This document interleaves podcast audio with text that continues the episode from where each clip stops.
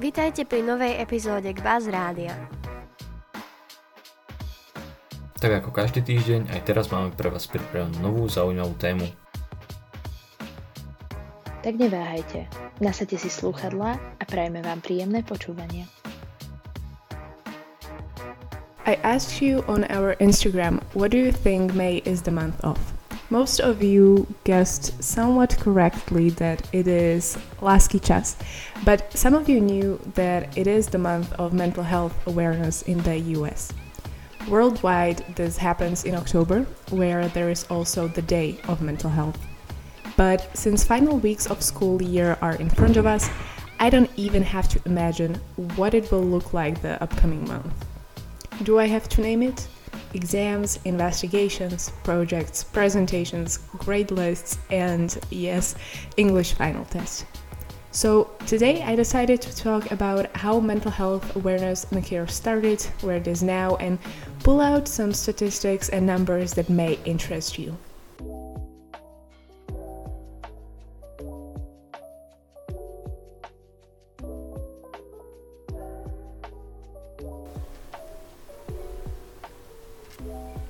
Now, let's start with the prehistoric beliefs about mental illnesses and their methods of treatment. Everything was affected by religion. And no, not Christianity, since that one didn't exist back then. People believed in many spirits and gods, and they thought that a mentally ill person was just punished for their trespass against the religious laws. As a consequence, a bad spirit possessed the person. Now, for the treatment, very disturbing. The person underwent, let's say, a type of surgery called trephination done by cave dwellers. So, what actually happened was that the dweller took a stone instrument known as trephine and removed a part of the skull to create space for the evil spirits to escape the mentally ill person. Trephination would return the patient to normal human being. If it helped, probably not. Maybe the pain and the truly unique experience would help to deepen the mental illness even more. Greek physician Hippocrates rejected the idea of some kind of demonic possession and suggested that mental illnesses arose from brain pathology, head trauma, or brain dysfunction, and they could be heretical. He classified mental disorders into three main categories, such as melancholia, mania, and phrenitis. And if you've ever heard about the balance of four humors, that theory was also his. If blood, bile, black bile, and phlegm were imbalanced, it caused mental disorders like depression or mania. Another Greek philosopher, Plato, fought for the rights of the mentally ill. He said that they are not responsible for their actions, so they shouldn't be punished. Galen said that mental disorders always had to do something with physical causes like changes in menstruation, adolescence, and alcoholism.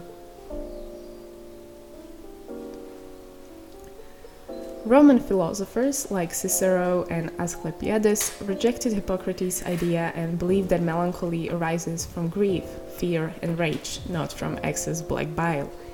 They practice the concept of contraris contrarius, meaning opposite by opposite. For example, drinking cold drink while being in warm water. They treated their patients with massages and warm baths to ensure comfort. These relaxing, nice, comforting, and soft methods were quickly reversed during the Middle Ages. Now we are between the 6th and 14th century. As the power of church increased, mental disorders were again classified as devil possessions, so the treatment included visits of holy places, touching the relics, and drinking holy water. The individuals could be confined and executed. All other scientific and medical explanations were forbidden and not used or developing. Everything was explained by God and His methods. A big problem was that people didn't recognize the difference between the poor, the criminals, and the mentally ill. Humanism. The worldview emphasizing human welfare and the uniqueness of the individual.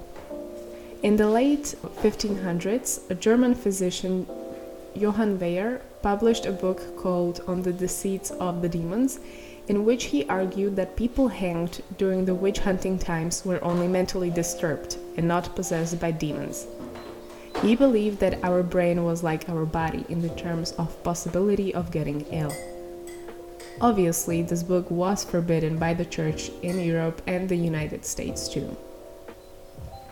During the 16th century, as the government finally realized the large number of people affected by mental illnesses, the asylums were established. But usually they were not built from scratch. Old, depressing, and non functioning hospitals and monasteries were turned into asylums for the mentally ill. I can't really say that this was a positive progress. As the overflow of patients rose, they started to be treated more like animals than humans. People were chained up, placed on public display like in some brutal kind of zoo. During Sundays, you could find rich tourists and sightseers paying a penny to see the most violent patients. During the 18th and 19th century, the moral treatment movement occurred in Europe. Philip Pinel emphasized the importance of showing the mentally ill respect, guidance, and human treatment. He was said to be considering patients' individual, social, and occupational needs. He ordered the chains to be removed, outside exercise allowed, and the dungeons would be replaced by sunny and airy rooms. This kind, humane approach led to improvement for many patients, and several numbers of them were released very soon.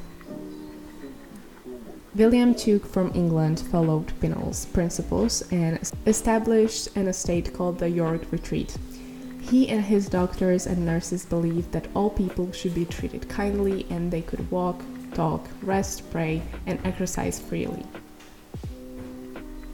Tuke's work was a big contribution to the passage of the County Asylums Act of 1845, which required that every county in England and Wales would provide at least one asylum for the mentally ill.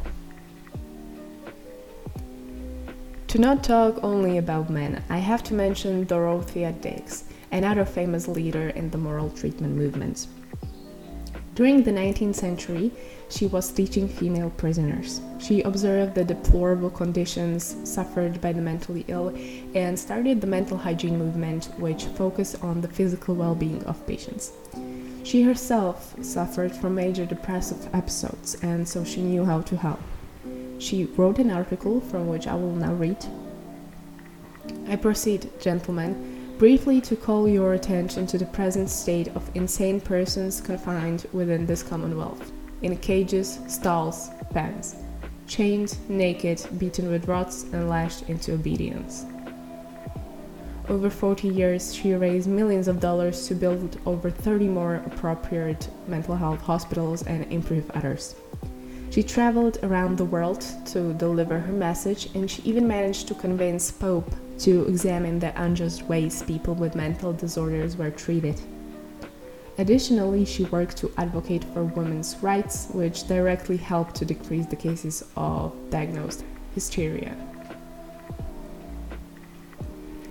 But generally, the asylums didn't become very humane. The formerly mentioned ones were only exceptions staff shortage and lack of funds to support these establishments were common. Most of the patients were sent to lunatic asylums involuntarily. Just to compare, today 71% of people who are in these kinds of institutions are there because they want to.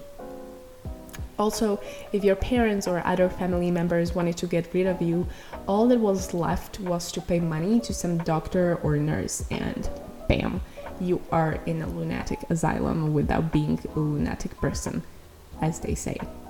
Parents often send their children there when they were, according to their words, uncontrollable and playing with themselves until complete exhaustion. I mean, I get the temptation, but what the heck? Patients were usually treated like prisoners, meaning that they were living behind the bars, literally. An American journalist, inventor, and charity worker Nellie Bly agreed to go undercover to a lunatic asylum to find out how it really worked. She's also known for her record breaking trip around the world in 72 days, about which I will maybe talk about in a future episode. Back to the mental institution and her work within it. As a job for the newspaper New York World, she pretended to be insane to investigate reports of brutality and neglect at the women's lunatic asylum on Blackwell's Island, now called Roosevelt Island. She was examined by the doctor and taken to Blackwell's Island, from uh, which she was saved after 10 days by her journalist friends. She wrote a book on the terrible tactics used there, which brought her lasting fame. It is called 10 Days in a Madhouse. She used her fame and scheduled an interview with an insane serial killer, Lizzie Halliday, which was also the first woman sentenced to die in the electric chair. By this, Nellie ushered the era of stunt girls journalism. Nellie Bly said that at, at the insane asylum, there was no privacy. She often couldn't fall asleep because she heard a woman crying or shouting murder the whole night. She couldn't go outside and she saw some of the women being injected by diseases so the doctors could do investigations on them.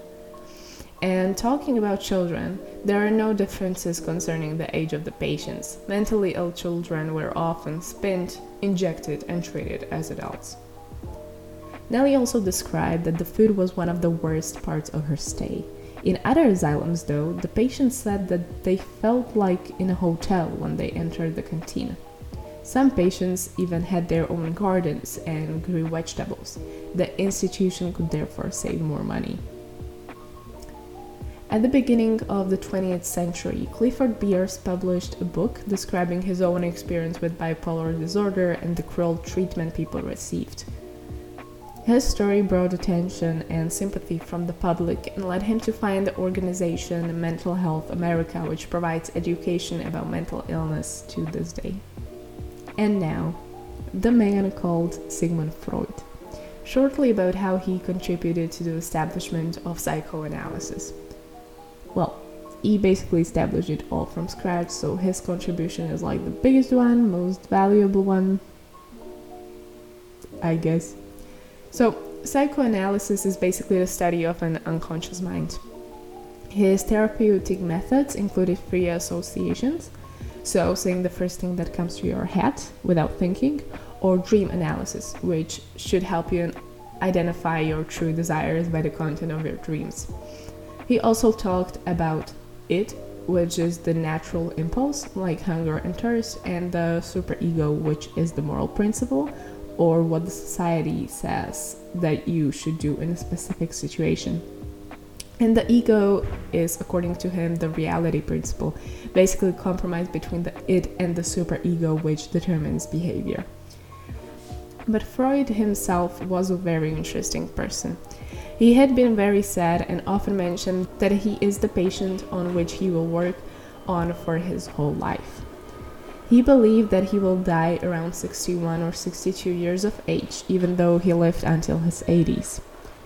But maybe thanks to his frustrations, we have a series of deep insights which helped mentally ill people. He believed that people could be cured by making conscious their unconscious thoughts and motivations and so gaining insight. He treated his patients in this way. Remember how I mentioned trephination at the beginning? Well, during the 20th century, we knew something very similar, which is lobotomy. Of course, its aim is not to make a hole in your skull to let the bad spirits escape, but to sever nerve fibers in the area of brain responsible for thinking with other brain regions. But it started to be viewed as morally wrong, so psychosurgeries eventually became less popular until they stopped being used. And yes, we can't forget about the development of drugs. I would like to tell you more about them, but first of all, I'm not a doctor nor I'm trying to be. Second of all, I'm just a fellow student that has a lot on their plate like you, and I don't have the time to dig into this topic so deeply. And third of all, I read a bunch of articles and I understand nothing, so therefore, I'm not going to talk about antidepressants much. All I can tell you is that it was the late 40s and early 50s when there were some breakthroughs. Um, Thorazine became known to be an effective antipsychotic, and lithium became available to treat people with manic depressive disorders also in early 1950s. So, for the first time, there were options available from medication perspective. What I am going to talk about, though, is the enduring stigma of mental illness. During the World Wars, soldiers were often diagnosed with hysteria or neurosis. They suffered from chronic stomach and chest pains, increased anxiety, and prolonged feeling of sadness, paranoia, and hopelessness. Too often, the symptoms were viewed as shameful and dramatic and were even considered to be made up by the patient, especially women. And there is one more thing from the 90s. Over the time, the stigma surrounding mental illnesses has lessened with all the new knowledge we have on this subject. Former activists like Dorothea Dix and current social media movements have changed the conversation to the better side of the seesaw. All that is left for me is to explain the Mental Health Awareness Month and hit your brain with some statistics. So, Mental Health Awareness Month began began in the United States in 1949 and was started by the Mental Health America organization, which I already mentioned, connected to the name Clifford Beers. Each year in mid March, Mental Health America releases a toolkit of materials to guide preparation for outreach activities during Mental Health Awareness Month. During the month of May, MHA, its affiliates, and other organizations interested in mental health conduct a number of activities which are based on a different theme each year.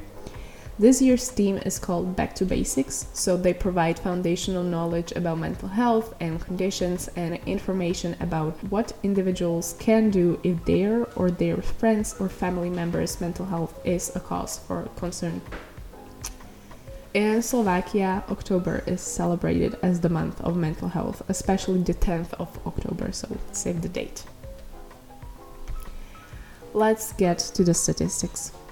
Worldwide, almost 1 billion people are living with a mental disorder. One person dies every 40 seconds by suicide. In low or middle income countries, more than 75% of people with mental disorders receive no treatment. Anxiety and depression are affecting approximately 10% of the population at any one time. Countries spend on average only 2% of their health budget on mental health issues. And in the US, for every $1 invested in treatment for mental disorders, there is a return of $5 in improved health and productivity. In the end, with the finals coming up, I have a message for you. As we used to say during COVID pandemic, stay safe, not only physically but also mentally. School is important, but not the most important and a message for teachers. Cooperate with us. We have it hard, you have it hard. Let's make it easier together to prevent diseases of any type. Good luck with all the school and non school stuff that is awaiting you, and short advice for the end. Sometimes it is good to say no. I need a break, I am busy, I can't take new responsibilities. Just breathe. Ďakujeme za vypočutie. Ak sa vám epizóda páčila, neváhajte nám napísať na náš Instagram k Radio alebo zanechať 5 hviezdičkové hodnotenie. Dúfame, že si nás naladíte aj na budúce. Tento podcast bol vytvorený v jedinečnej spolupráci Súčany Alumni a týmu Buzz Radio.